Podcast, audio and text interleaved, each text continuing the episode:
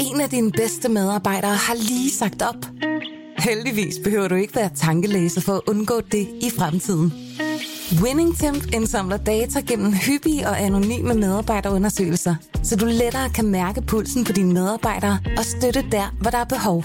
Kunder som Alfa Laval, Orkla og Volvo bruger allerede WinningTemp og ser, at det øger trivsel, reducerer turnover og hjælper med at fastholde talenter. Få gratis gennemgang allerede i dag på winningtemp.com.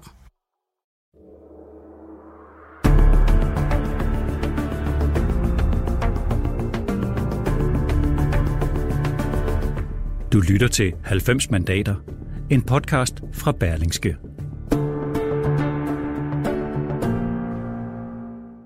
Velkommen til 90 mandater, Berlingskes politiske podcast, som vi laver alle hverdage her frem til valgdagen. Jeg hedder Nynne Bjerg Christensen, og jeg har fornøjelsen af at være vært på programmet, som altså følger dagens vigtigste begivenheder og udmeldinger i valgkampen og analyserer de store linjer. Og dagens store historie i dag, ja, det giver næsten sig selv, det er udmeldingen fra statsminister Lars Løkke Rasmussen om, at han hellere vil lave en SV-regering end blive afhængig af mandaterne på den yderste højrefløj. Lad os lige høre, hvad han sagde til pressemødet i dag.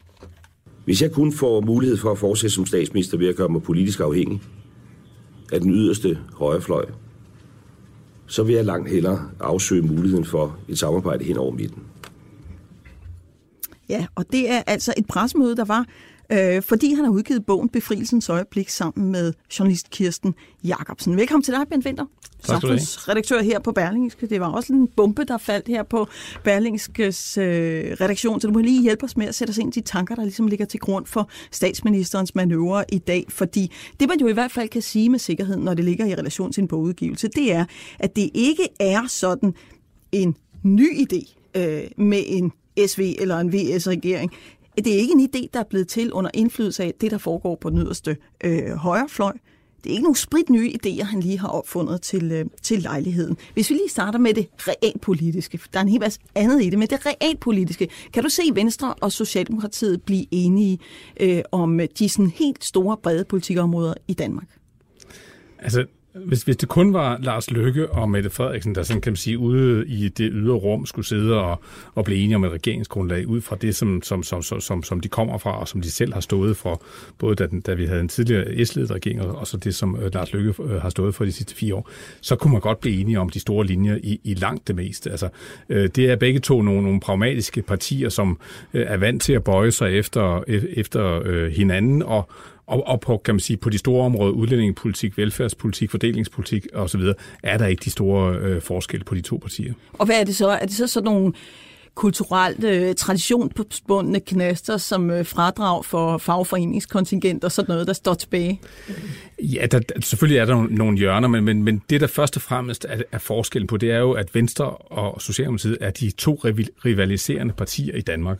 Og det er jo så kan man sige et system, der går igennem øh, kommunerne, regionerne, de er bakket op, kan man sige, af hver sine interesseorganisationer, fagbevægelsen på, på Socialdemokratiets side og arbejdsgiverorganisationerne på, på venstre side, og, og, og, og det, det er der en lang tradition for, og der er, og der er en meget stor mistillid mellem, mellem de to, så det er ikke bare sådan, at nu, nu øh, skal alle øh, børn i skolegården være, være venner, og, og, så, og så samler man det her. Det er, kan man sige, en, en, en nedarvet rivalisering, det er den ene ting. Den anden ting, det er jo selvfølgelig også, at, at man skal jo kigge på, hvad for nogle venner de har. Altså, der er jo øh, pokker til forskel Ja, det er på, måske det, Lykke har gjort, og så har han tænkt, så vil jeg hellere være ven med hende i Socialdemokratiet. Jo, men også, kan man sige, hver for sig, så er, er Mette Frederiksen jo afhængig af, af, af, af radikal, øh, SF, øh, Enhedslisten og, og, og, og Alternativ, mens øh, Lars Løkke Rasmussen er afhængig af, af, af de partier, der er på den borgerlige blok. Og det, og det farver selvfølgelig en, en regering og en regeringsleder, øh, og, og en, der står i spidsen for oppositionen, hvilke partier der er omkring, som man også bliver nødt til at tage hensyn til. Men hvad er det for en situation, Lars Lykke ser for sig,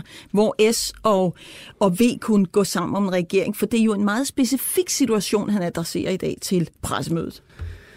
Ja, og, og den situation, som Lykke hæfter sig ved på pressemødet, øh, det er, at der er et øh, blot flertal, med øh, stram kurs og med øh, nye borgerlige øh, på den yderste højrefløj. Og så siger han så, at i den situation, så vil jeg ikke basere en regering på det flertal, og så vil jeg række ud mod midten. Det, som alle jo siger til sig selv, eller spørger sig selv om, det er jo at sige, at det er jo ikke særlig sandsynligt. Vi kan jo se, alle kan jo læse meningsmålinger og se, at det, det, det bliver næppe til virkelighed, du får mm-hmm. et blot flertal. Så Så, så, så det, man kan spørge sig selv om, hvad, hvad sker der så, hvis der er et rødt flertal? Øh, vil han så, øh, han, han sidder nu og er blevet siddende som statsminister, vil han, vil han så gå af?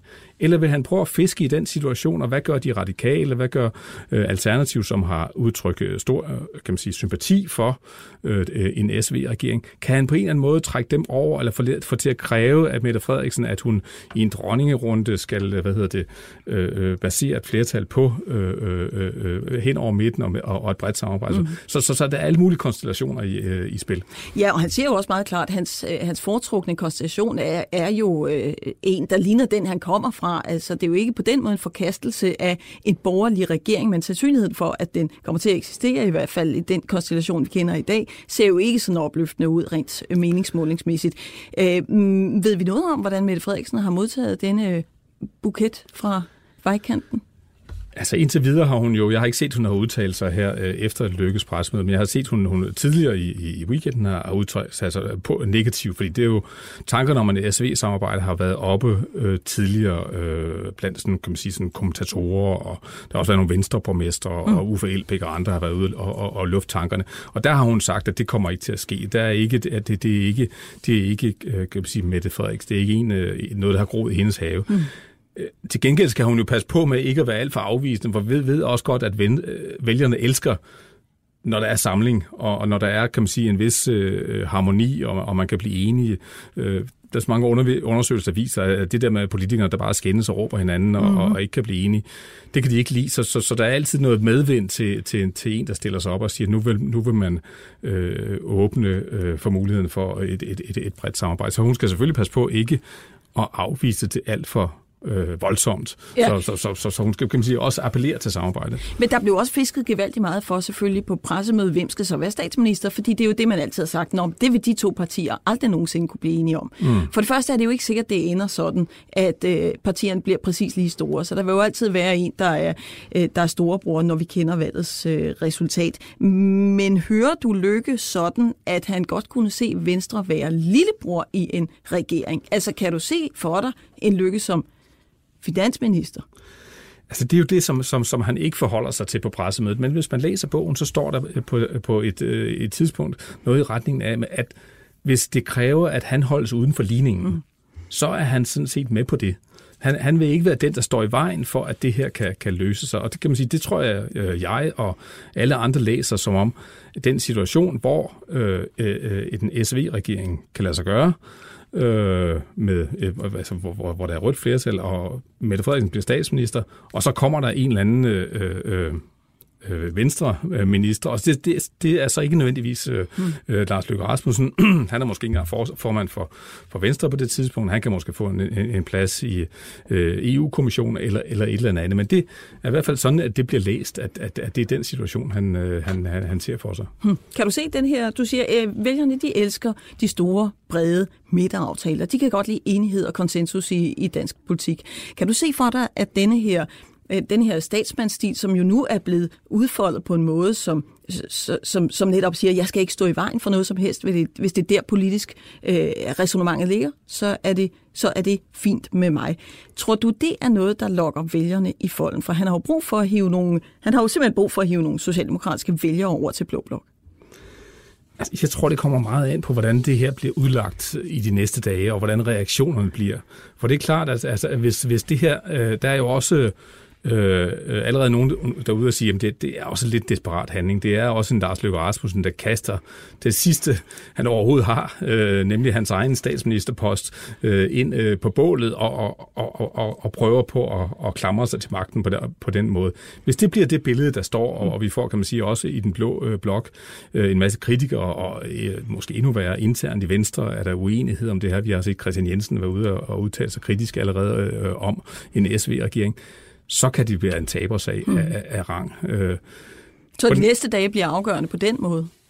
De næste dage bliver, bliver, bliver helt klart afgørende, øh, for, fordi jeg er ikke i tvivl om, at vi er også i en situation, hvor der er så meget opbrud, og der er så meget øh, Rasmus Paludan, og der er mm. øh, nye borgerlige, og der er alle mulige partier, der stiller op, og, og, og, og vælgerne har et billede af, af noget, der er rimelig kaotisk, også når man ser partilederrunder og, og, og, og så videre. Øh, der bliver sagt ting, som aldrig er blevet sagt før, og sådan noget i, i, mm. i danske valgkamp.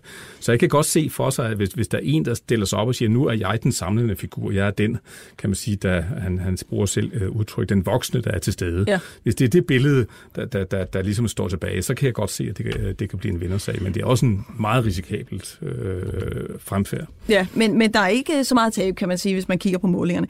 Øh, Bent Winter, lige siden også sidder Anders Samuelsen, han er udenrigsminister, og han repræsenterer partiet Liberal Alliance. Hvordan stiller det her vi, og, øh, eller undskyld, K og Liberal Alliance? Jamen det er, altså fra, fra, fra Løkke, Lø, Lars Løkke Rasmussen, at det her det endelige dødstød til, til, til den her vlak-regering. Det, det, det er svært at komme tilbage på den. Altså både har han, har han været ude at love velfærdsmilliarder for de her øh, 69 øh, milliarder øh, kroner, hvilket konservative og liberale alliance, liberale alliance er imod.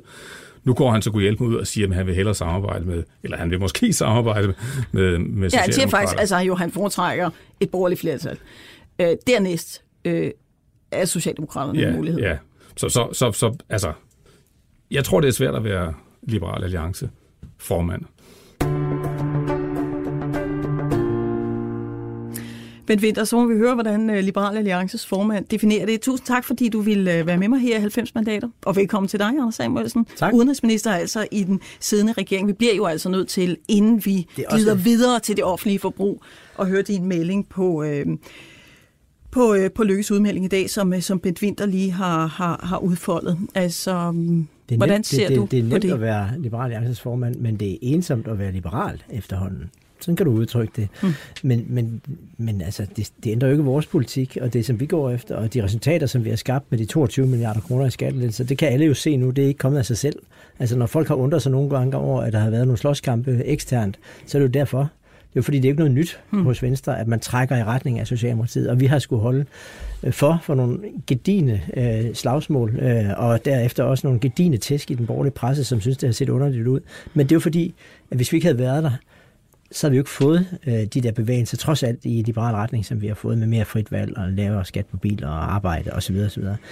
Det, der sker nu, du siger øh, i din afslutning her i, i dialogen, at øh, det, der er i hvert fald ikke nogen stemmer at tabe ved det. Måske er nogen at vinde på det. Jo, der er også nogen at tabe ved det. Fordi man legitimerer jo også komplet at flytte sig over og begynde at stemme på, på, på Socialdemokratiet. Mm. Det er jo, hvis der er ingen forskel er politisk, så er der kun personspørgsmålet tilbage.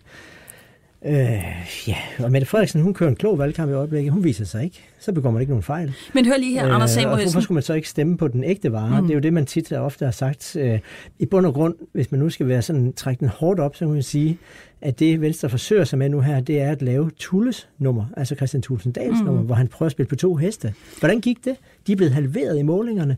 Fly- vælgerne er jo flygtet over midten, fordi han har ligesom sagt, det er okay med Mette Frederiksen, så er de begyndt at stemme på hende. Nu Men Anders Samuelsen, der er vel, det er farligt. Der er vel nogen, der, der er jo nogen, der skal trække, hvad skal jeg sige, vælgere fra Socialdemokratiet over til Blå Blok. Det var der to hvis partier, det skal, der gjorde. Hvis det skal kunne lade sig gøre. Det var der to partier, der gjorde ved sidste valg.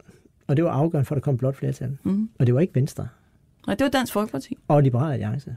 Det var de to partier, der trak stemmer hen over midten ved at tale reform, for vores vedkommende reformdagsordenen, tale til de unge, tale til optimismen, tale til troen på, at vi kan vinde globaliseringen. Det trak vælgere, førstegangsvælgere især, hen over midten til, til, til, til den borgerlige side. Mm. Og så var det Dansk Folkeparti, som kørte den klassiske socialdemokratiske linje, og så stram udlændingepolitik, stram retspolitik og, og, og noget til de ældre. Det trak hen over midten. Venstre trak ingenting. Og det skal bare lige huske i det historiske. Mm. Lars Løkke har ikke været statsminister uden den indsats for liberale Men han kan jo se, at DF gør det ikke nu. Øh, så, Nej, så, nu så han, han bliver jo nødt til at så gøre... Så kopierer han strategien. Mm. Det er jo det, der kan undre lidt. Altså, det, er også, det vil også være vildt underligt, hvis det borgerlige Danmark, og taler direkte til ledelsen også i Berlingske Tiden og Jyllandsposten og andre steder, hvis de legitimerer det her. Vi har jo lige set, hvordan det er gået, når Christian Tulsendal har gjort det. De blev halveret på det, og Socialdemokratiet har, har holdt en fest og, og når flertallet er rødt efter valget, hvis det går, som det peger på nu, så er de da helt ligeglade mm. med Dansk Folkeparti og Venstre. Så laver de den politik, som de gerne vil lave. Altså, de skal nok få venstrefløjen til at rette nogenlunde ind, og det bliver et overforbrug. Øh, det bliver ingen tale om skattelettelser. Så jeg mener, det er vildt farligt, hvis vi både som partier, øh, men også som borgerlige meningsdannere, begynder at legitimere det skridt, der foretages på nuværende tidspunkt men, fra men, side. Men hør nu her. Jeg går til mig at søge ned den kritik, du også leverede mod, øh, den bredskid, du, du leverede mod øh, Lykkes velfærdsløfte for et par dage siden i, i JP. Altså, hvor han kom med det her, det her velfærdsløfte, som Bent mm. også nævnte, 39 millioner kroner, 69, milliarder, 69, 69 milliarder, milliarder, det går godt. Ja, ja 39 millioner. 69 milliarder, ja. øh, svarende til en stigning i det offentlige på forbrug på 0,65. Den stigning, der var i det offentlige forbrug i 19, var 0,5. Den var ikke svarende til det demografiske træk. Hvis man skulle have fulgt, hvad skal jeg sige, demografisk udvikling, mm. så havde stigningen i det offentlige forbrug i 19 øh, finanslov været 0,65. Ja. Derfor er 0,65 vel ikke forfærdeligt meget. Det er jo ikke noget, der slår hul i statskassen. To ting. Et, så skal man huske på, at de penge, han forbruger nu, det er for meget betalt skat fra borgernes side. Det er jo rådrummet. Det er definitionen på det økonomiske rådrum. Det er det, borgerne betaler for meget skat. Det tager de så og bruger alle sammen. Både ja, også er det noget, man sparer nogle andre steder. Nej, nej. Altså, du har et omprioriteringsbidrag, for eksempel, nej, nej, som det, giver nej, rådrum. Nej, det kommer oven i omprioriteringsbidraget. Det her, det er, det, det er rådrummet, vi taler om. Øh, som er skabt af, at borgerne betaler for mange penge i forhold til alt andet lige. Det er, det er rigtig, rigtig vigtigt at holde fast i. Og så skal man huske på, at hvis man starter der, og så skal have nogle andre partier med i forlig, så skal mm. de jo have noget for at gå med i forlig, og så bliver det endnu dyrere. Vi er jo den her regering startet med, i regeringsgrundlaget står der en, en accept af 0,3 procent vækst mm. i den offentlige sektor, og så har vi måttet give som du selv siger, ja. op til 0,5. Hvis man starter på 0,65, så bliver det ikke under 0,65, så bliver det 0,8, 0,9, 0, eller 1,0. Men det kan vi jo ikke forholde os til, Anders. Vi bliver nødt til at forholde os til det, det Lykke går til valg på, og det, som du går ud og kritiserer. Du kritiserer ja. 0,65. Ja. Når man kigger på de økonomiske vismænd, de har lavet en opgørelse fra 2000 til 2017, så kommer de frem til, at de offentlige udgifter er steget i gennemsnit den over 17 år med 0,75 procent. Ja. Altså 3 kvart procent om året. Så man kan sige, 0,65 er jo ikke alverden i forhold til, hvordan det offentlige forbrug har udviklet sig i Danmark. Men det er jo blandt andet, fordi du undskyld, men laver den fejl, du tror, at så det lander. Det er det jo ikke, mm. for det er jo inden forhandlingerne begynder. Det er jo en mindretalsregering, der Jeg forholder mig bare til din kritik, ja, men min kritik, øh, den går kritik så på, Den går på i bund og grund noget andet. Øh, den går også på det, men det går jo også på, at på den her måde, der undgår man diskussionen om, kan den offentlige sektor organiseres lidt bedre? arbejde lidt smartere. Mm. Kan man hente 1% om året, som du gør i din private økonomi, som jeg gør i min private økonomi hvert år, som en hver privat virksomhed gør, hvis man kan hente en procent om året, så har man nogle midler fri, så kan man bruge en stor del af dem til at betale for den demografiske udvikling, fordi den skal vi betale for selvfølgelig. Og så er der faktisk også plads til, at man kan gøre noget for at lette skatterne, så man får en lidt bedre balance mellem mm. den private og den offentlige sektor. Det er jo det, der har gjort, at vi de sidste tre år har set, at skattetrykket er faldet i Danmark, på trods af, at den offentlige sektor er blevet lidt større. Men det er jo fordi, den private sektor er vokset hurtigere. Men Anders, den tid, vi kigger ind i, det er den tid, hvor de folk, rigtig, rigtig mange mennesker, der er født under krigen, bliver over 80. Yes. De, de, øh, der kommer simpelthen en massiv ældrebyrde, og der kommer en aldyres til øh, i den der kurve. Yes. Der kommer øh, et rigtig stort øh, pres på øh, økonomien som følge af demografisk udvikling, og der bliver ikke særlig mange skatteborgere til at betale de regninger. Man må også være realistisk i forhold til den opgave, der skal løses. Men det er jo også derfor, at vi i vores 2030-plan sætter præcis det beløb af, der skal sættes af til at betale for den demografiske udvikling. Fordi det er jo en udfordring, vi har alle sammen. Den skal vi finansiere, og det er vi det eneste parti, som har lagt en gennemregnet plan for, hvordan man gør. Jeg vil sådan ønske, at alle de andre partier også lagde deres samlede planer frem, inklusive de tiltag, de gerne vil lave på klimaet, så vi kan komme væk fra at diskutere målsætninger på klimaet, men diskutere redskaber. Det her, som S og V har lagt ud med i starten af den her valgkamp, er jo blevet regnet igennem, var på forsiden af Berlingske Tiden forleden dag. Det viser, at Danmark bliver fattigere, at der kommer flere arbejdsløse det gør det ikke nemmere at betale den regning, som du taler om. Vi skal jo være rigere, vi skal have vækst i BNP. Hvis man gennemfører det, som Venstre har sagt indtil nu, og hvis man gennemfører det, som Socialdemokratiet har sagt indtil nu, ifølge de tal, som I lagde frem i mm, Berlingske. Tidene, så vil vi blive en nation, som for første gang i 25 år vil blive fattigere. Det er ikke måden at betale regninger på, at blive fattigere. Men ikke desto mindre, så skal der jo betales en regning. Du har jo en kontrakt mellem borgerne, som hænger sammen med den skat, de har betalt, og, og det forhold, at de skal have et vist serviceniveau, når de bliver ældre, når deres børn kommer i institutioner og så videre, så videre når de bliver arbejdsløse. Og, og det jeg bare spørger om, det er, hvis at du siger, at det er en katastrofe at lade økonomien stige med 0,65. Vi bliver nødt til at tage afsæt i det, at det er der, hvor det lander. Så kan det godt være, at du siger, at der lander det jo slet ikke, hvis man spiller ud med 0,65. Så er spørgsmålet, om det ikke er et meget realistisk sted at lande, hvis man skal håndtere den demografiske udfordring, der er. Jo, hvis du overhovedet ikke vil tage diskussionen om, om Danmark skal tilpasse sig den internationale verdensbevægelse, så vi kan sikre, at vi stadigvæk har konkurrenceevne, det vil sige diskutere vores skattesystem. Hvis du overhovedet ikke vil diskutere, om man kan gøre det smartere i den offentlige sektor, mm. bare en lille bitte smule. Men det har vi jo ikke bestilt andet end at diskutere det. Det er jo det, Sofie Løde blandt andet har gået rundt og kigget efter i kroner. Men det er jo derfor, vi har blandt andet derfor, vi har kunnet holde det nede på 0,5 procent. Og givet plads til skattelettelser. Men samtidig har du også en offentlig sektor, der hyler og piver. Det er alt lige fra gymnasielærer til pædagoger. Nu bruger forældrene sig også, og lige om lidt så kommer hele den der diskussion om ældresektoren. Spørgsmålet er, om vi skal have en genforhandling af den kontrakt, der er mellem borgerne og serviceniveauet i den offentlige sektor. Skal Nej. vi have en samtale ja, med dem ja, om, ja. hvad de kan tillade sig at forvente af den offentlige sektor? Den samtale vil jeg gerne have, og jeg vil, gerne, jeg vil håbe på, at de vil forvente sig endnu mere. Endnu mere. Fordi det halter med servicen forskellige steder i den offentlige sektor. Niveauet er ikke godt nok mange steder i den offentlige sektor. Øh, øh, og det skal vi ikke finde os i, når vi betaler verdens højeste eller næsthøjeste skattetryk. Når vi har verdens høj, største eller næststørste offentlige sektor mm. i OECD, så skal vi ikke finde os i, at servicen ikke følger med. Jamen, finde os i. Altså, det, der vil jo givetvis være nogen ude i kerntropperne, der siger, finde os i. Jamen, altså, vi laver nogenlunde det, vi bliver betalt for. Og når man skærer ned, så får man jo også en forringelse. Folk, de leverer den vare i den offentlige sektor, som de er i stand til på baggrund af de regler, som vi propper ned over hovedet på dem. Hmm. Hvis vi sætter så meget byråkrati ned over hovedet på folk, at pædagogen bruger en fjerdedel af sin tid på alt muligt andet, unødig registrering, eller sygeplejersken gør det, eller lægen gør det, så er det jo konsekvensen af, at vi har strikket en offentlig sektor forkert sammen. Mm. Den diskussion behøver man ikke at tage, hvis man bare siger, at vi har penge nok, vi prøver bare flere penge i den. Men det er lidt ligesom, hvis du oplever, at dine børn går fra at være små børn til at være teenagebørn, og de koster endnu mere at drive, Øh, og du så siger, det, det løser, jeg Ja, så siger du, det løser jeg, jeg går bare ned i banken og hæver nogle flere penge.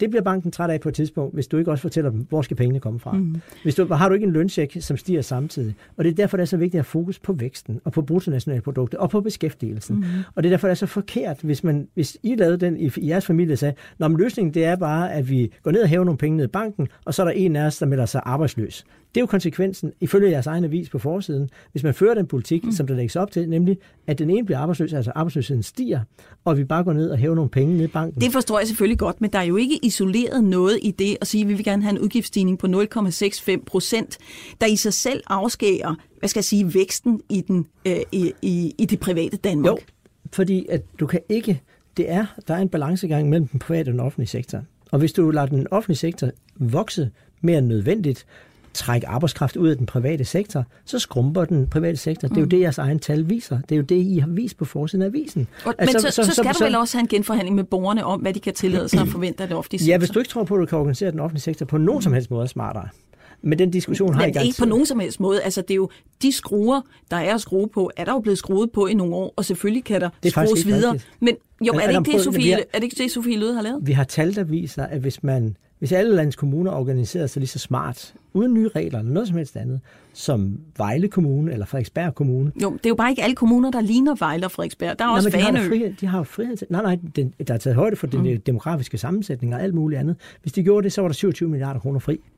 Så var der 27 milliarder kroner til, dem kan du bruge til at ansætte pædagoger for, eller sygeplejersker, eller uddanne læger, eller du kan bruge dem til at lette skatten for. Men det alene uden at ændre regler, hvis vi er der nået til i den danske velfærdsdiskussion, og diskussion med hinanden, borgere, politikere, mm. erhvervsliv, at vi tænker, en ting er helt sikkert, vi kan ikke organisere smartere så er der jo selvfølgelig kun én mulighed tilbage, og det er at bruge de penge, der ligger i skatteborgernes penge. Men Anders Samuelsen, det er heller ikke det, jeg siger. Jeg siger bare, at der har været udfoldet anstrengelser i den henseende, og det regner med, at der vil blive ved med. Men når du står og kigger på de ældre grafer, så er de altså meget, meget svære at argumentere imod. Det er meget vanskeligt at sige, hallo, vi kan bare skrue lidt i den offentlige sektor, hvis alt blev lige så effektivt som Vejle og sådan. Det, der er sikkert gode forklaringer på, at det er sådan, som det er i kommunerne. Det er jeg men det er ikke klar til, en, til Nå, men, at tage. Men, men, men, det er bare ikke klar til at tage en diskussion om. Det har den røde regerings egen jeg synes bare ikke, kommission peget på, at der er ikke forklaringer på det. Nej, det er jeg synes bare ikke, du anerkender udfordringens karakter. Jo, fordi jo, vi har det eneste parti, du taler med lederen af det eneste parti i Folketinget, som har lagt en 2030-plan frem, mm. som inkluderer, at vi fører de penge tilbage til den offentlige sektor, der skal til for at betale for den demografiske udvikling. Du taler med den eneste partileder, som har taget det så alvorligt, at jeg også har vist, hvordan man skal gøre det og fået Finansministeriet til at regne på mm. det. Det har Venstre ikke gjort. Det har de konservative ikke gjort. Det har Socialdemokratiet ikke gjort. Det har SF ikke gjort. Så jo, jeg har jo netop svaret mm. på det. De andre vil ikke svare på det. Men jeg skal bare lige være helt sikker, inden vi runder af. Du siger også, ja, det kan godt være, at vi skal for, genforhandle borgernes forventninger til den offentlige sektor. Jamen, jeg mener, at borgerne skal begynde at protestere. De skal ikke finde sig i, at, øh, at der er et skattetryk på 45 procent. Øh, øh, at man kan opleve, at i Sverige der er skattetrykket på cirka 40 procent, men i Sverige der skal du betale en tredjedel, øh, en, tredje, undskyld, på lige høre, altså en tredjedel af prisen for at få passet dit par en daginstitution. Men de har et skattetryk, der er 4% lavere. Hvordan kan det, det er jo ikke fordi, at vi er dummere end svenskerne. Det er da fordi, vi ikke organiserer os godt nok. Det er da fordi, vi accepterer, at i Danmark skal en daginstitutionsplads koste op mod 4.000 kroner om måneden. Det er jo helt vildt. Det er jo, det er jo skat, som kommer oven i, hvad man i forvejen betaler af den løn, som man får, når man går på arbejde. Mm. Det, altså, tingene hænger jo ikke sammen på den måde. Og det er fordi, der mangler en borgerlig liberal stemme, der tør diskutere det her. Vi er blevet så bange vi er blevet så bange for den der socialdemokratiske retorik. Jamen, pengene skal jo være der, og du må betale noget mere osv. Nu har vi diskuteret det her i 20 minutter også to. Altså, den retorik er blevet så bange for, at vi siger, om det er også rigtigt. Lad os bare bruge nogle penge i den offentlige sektor. Men hør lige her, Anders Samuelsen.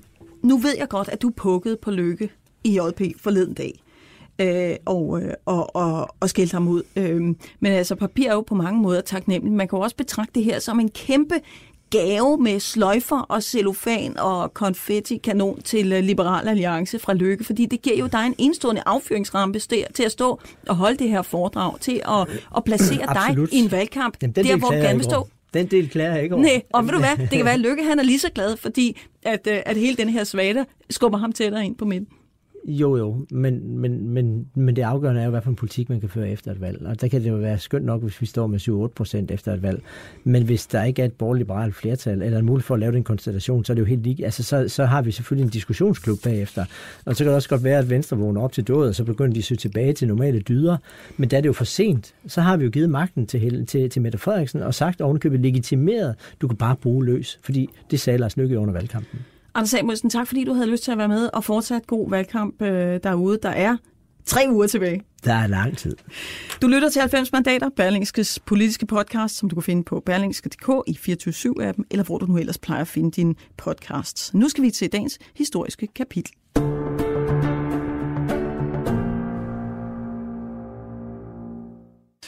I dagens afsnit af 90 mandater skal vi tilbage til en af de sådan mest skældsættende begivenheder i nyere dansk politisk historie. Ja, faktisk nyere dansk historie i det hele taget, nemlig Tamilsagen, som ender med Slytterregeringens fald i 1993. Men hvad gik forud for, at regeringen gik af? Det skal jeg tale med min gæst om i dag. Der var en ganske ung journalistelev her på Berlingske Tidene, da Tamilsagen sådan så småt startede, nemlig journalist Henrik Kvartrup. Velkommen til. Tak for det.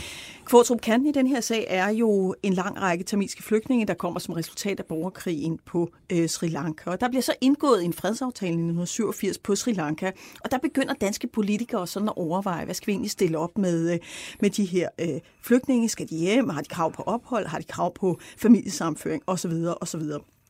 På det tidspunkt havde justitsministeren Erik Nien Hansen, han er konservativ. Hvad er det, Nin gør, der bliver kernen i sagen, og som er så problematisk?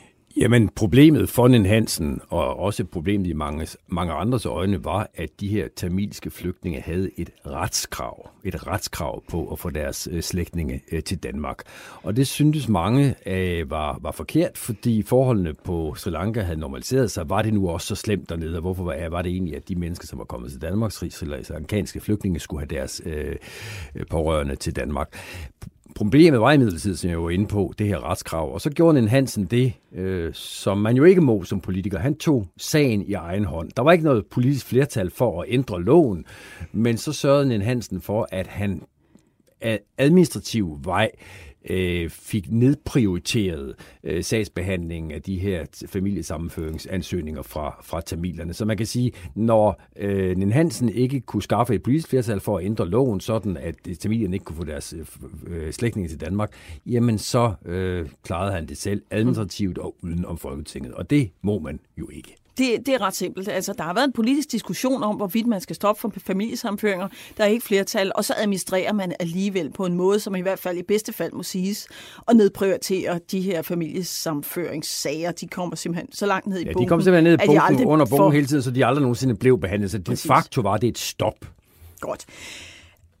Det sker så i 1987, og, øh, og så går Folketingets ombudsmand lidt senere ind i sagen, Hans Gamtoft Hansen, øh, fordi der er nogle flygtninge, der har klaget. Der er åbenbart nogen, der har, har lugtet lunden her. Og den rapport, den får du jo fingrene i, øh, netop da du er elev Jamen, øh, på behandlingstiden. Hvad står der i den rapport? Jamen, der konkluderer ombudsmanden, at det var jo ham, der hed Hans Gamtoft Hansen, og der var jo den særlige finesse ved det, at Hans Gamtoft Hansen også var faderen, mener mange, til den meget lempelige danske øh, udlændingelovgivning, ja. der gjorde, at tamilierne havde krav på at få deres slægtninge til Danmark.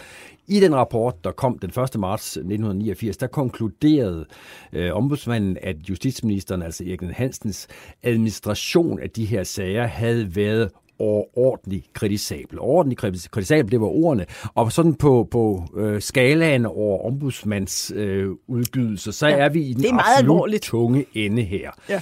Øh, og jeg kan stadig huske, at den der konklusion fra ombudsmanden kom ind på, på telefaxen. Det var dengang, der stadig var telefaxer. Det blev jo et, ret centralt senere ja, i en, i en anden telefax. Ikke? Ja, det er nemlig rigtigt. Men, men, men, men altså, den, jeg kan simpelthen huske, den kom ind, den der telefax. Øh, og øh, der var jeg øh, unge øh, journalistpraktikant, og der var sådan set ikke andre på den relation, der rigtig gad øh, have med den sag at gøre, for den var ikke særlig stor dengang. Og det mm. gjorde så, at jeg ligesom fik, fik lov at køre med den. Så ombudsmanden går ind i den i 88 og kommer så med den her rapport i, øh, i 89, som siger, at det er meget kritisabelt. Men var det i sig selv det, der ligesom fik sagen til at springe i luften politisk? Fordi på et tidspunkt bliver Ninjo fjernet som justitsminister og bliver Folketingets formand. Altså lugter slutter ligesom, at der er noget i den her sag, som gør, at vi skal have ind væk fra Justitsministeriet? Ja, det gør han muligvis. Altså, sagen falder jo lidt i to tempi. Der, vi har forløbet i foråret 1989, hvor Nen Hansen bliver kritiseret for sin administration. Der er nogle forløb omkring retsudvalget, hvor de skal diskutere, hvor, hvor, hvilke konsekvenser skal det her have, hvilken næse skal der, skal der udstedes. Og så bliver Nen Hansen så øh, flyttet fra Justitsministeriet. Han bliver, kan du sige, nærmest sparket opad i systemet, for han bliver nemlig Folketingets øh, formand. Og der kunne sagen for så vidt være slut sluttet. Hmm. Men så sker der jo det, at øh, Alex Frank Larsen, journalist på Danmarks Radio, sætter sig for at lave en dokumentar om, øh, hvordan det var, øh, de her familiesammenføringsansøgninger blev nedprioriteret af Anne Hansen. Lavede, lavede en, en, en dokumentar om, kan man sige, Tamilsagens substans. Og den dokumentar øh, følges på Danmarks Radio af en diskussion, hvor Nen Hansen er inviteret ind og bliver interviewet af selv samme af Alex Frank Larsen. I den debat, eller i, den, i det interview, er det så, at en Hansen siger, at den nedprioritering, som han lavede af de tamiliske familiesammenføringer, var i øh, indforståelse med CD, der dengang sad med i regeringen, mm-hmm. og han sagde, øh, Mimi Jakobsen, den daværende leder af Centrumdemokraterne, vidste alt. Nå. Det var en rød klud i hovedet på øh, på Mimi, Mimi Jacobsen. Og det betyder så, at hun, der havde hidtil ikke været noget flertal i Folketinget for at få sagen yderligere belyst.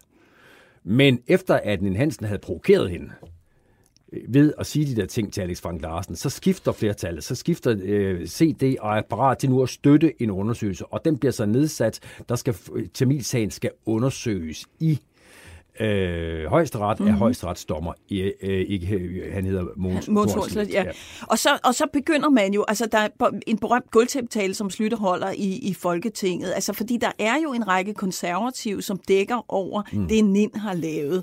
Øh, hvad er det for et kapitel af Tamilsagen? Jamen det, der sker er jo så, at øh, der er sådan en forspørgselsdebat i, i Folketinget, hvor, hvor øh, Poul Slytter så udtaler de senere så heostratisk berømte ord, der ikke far noget ind under gulvtæppet. Det vil sige, at, at alt at det, ja, alt, der er ikke noget, der er skjult her, det hele er mm. fremme. På det tidspunkt, der kører undersøgelsen af Tamilsagen i højesteret. Mm. Det men, tager tre år eller noget ja, den stil. men den, på, i, i første omgang er den tidsmæssigt begrænset til, til kun at handle om perioden, mens Erik Nien Hansen er øh, justitsminister. justitsminister. Men efter at øh, øh, Poul Slytter har sagt det her i Folketinget om, at der ikke er faret noget ind under gulvtæppet, så opstår der pludselig et politisk krav om, at undersøgelsens kommissorium skal udvides. Og det er jo ikke så godt, fordi er det ikke H.B. Clausen, der kommer efterfølgende som, øh, jo, som justitsminister? Altså, jo, og så skal man pludselig til at undersøge, hvorvidt H.B. Clausen har videreført Erik Hansens praksis, og og det er jo så det, der for alvor får sagen til at eksplodere sådan storpolitisk, hvorvidt Poul Slytter har skjult noget viden om, hvad det var, der foregik mm. mm. i øh, Justitsministeriet. Altså kommissoriet udvides til, kan man sige, også at omfatte det, der senere er blevet øh, døbt cover-up-fasen. Mm-hmm. Og hvad viser så Hornslets rapport, da den kommer i 1993?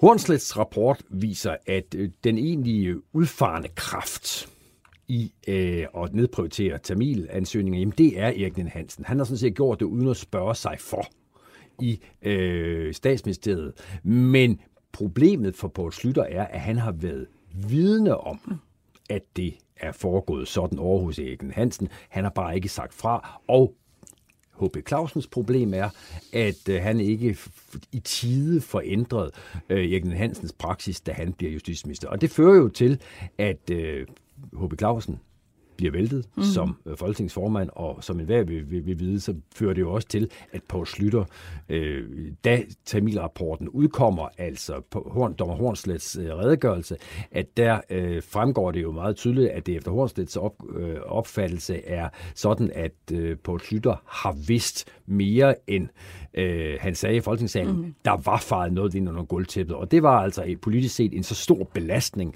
for Slytter, at han ikke kunne overleve. Og det var så det, der i januar 1993 mm. øh, fører til, at øh, Poul Slytter går af som statsminister. Det gør han umiddelbart efter, at rapporten på Hornstedt er kommet, og øh, Poul Nyrup Rasmussen så bliver øh, statsminister, hvor han jo så i øvrigt bliver siddende jo i, i, i næsten ni år derefter. Ja, det undrer mig en lille smule, hvis jeg lige må komme rundt om det. Hvorfor udskriver han ikke en nyvalgt Slytter, eller, eller giver posten til, øh, til øh, sin udenrigsminister Uffe Ellemann man skal, tænke, man skal tænke på, at når Slytter kaster håndklædet i ringen der, så er det jo fordi, at det radikale venstre, der hidtil havde støttet regeringen, siger, med den rapport fra Hornslet kan vi ikke længere øh, støtte regeringen. Så det flertal, som regeringen sad på, var ikke, væk. det var simpelthen væk. Så var der dem, der efterfølgende sagde, jamen Poul Slytter kunne sådan set have sikret, at regeringen var overlevet ved ikke at give nøglerne til statsministeriet videre til Poul Nyrup Rasmussen, men have overladt dem til sin udenrigsminister,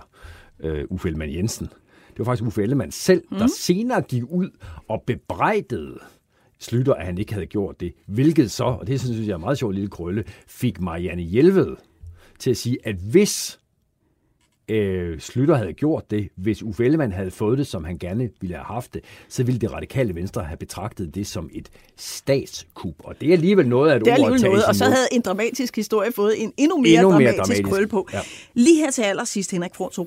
Altså, der var, vi har snakket om nogle politikere, der er blevet udlagt af den her sag. Embedsmænd har også fået deres karriere mere eller mindre ejet af eh, Tamilsagen. Og på en eller anden måde er det jo blevet guldstandarden for, hvordan man ikke skal opføre sig som embedsmænd. Ja. Hvad lærte embedsmandsværket af Tamilsagen, som vi har med os i dag? Jamen stadig? det, der vel er den gyldne lære af, øh, af Tamilsagen, er, at embedsmænd har pligt til, hvis de opdager, at deres minister udsteder en ordre, de bør vide er ulovlige, så har de pligt til at sige fra.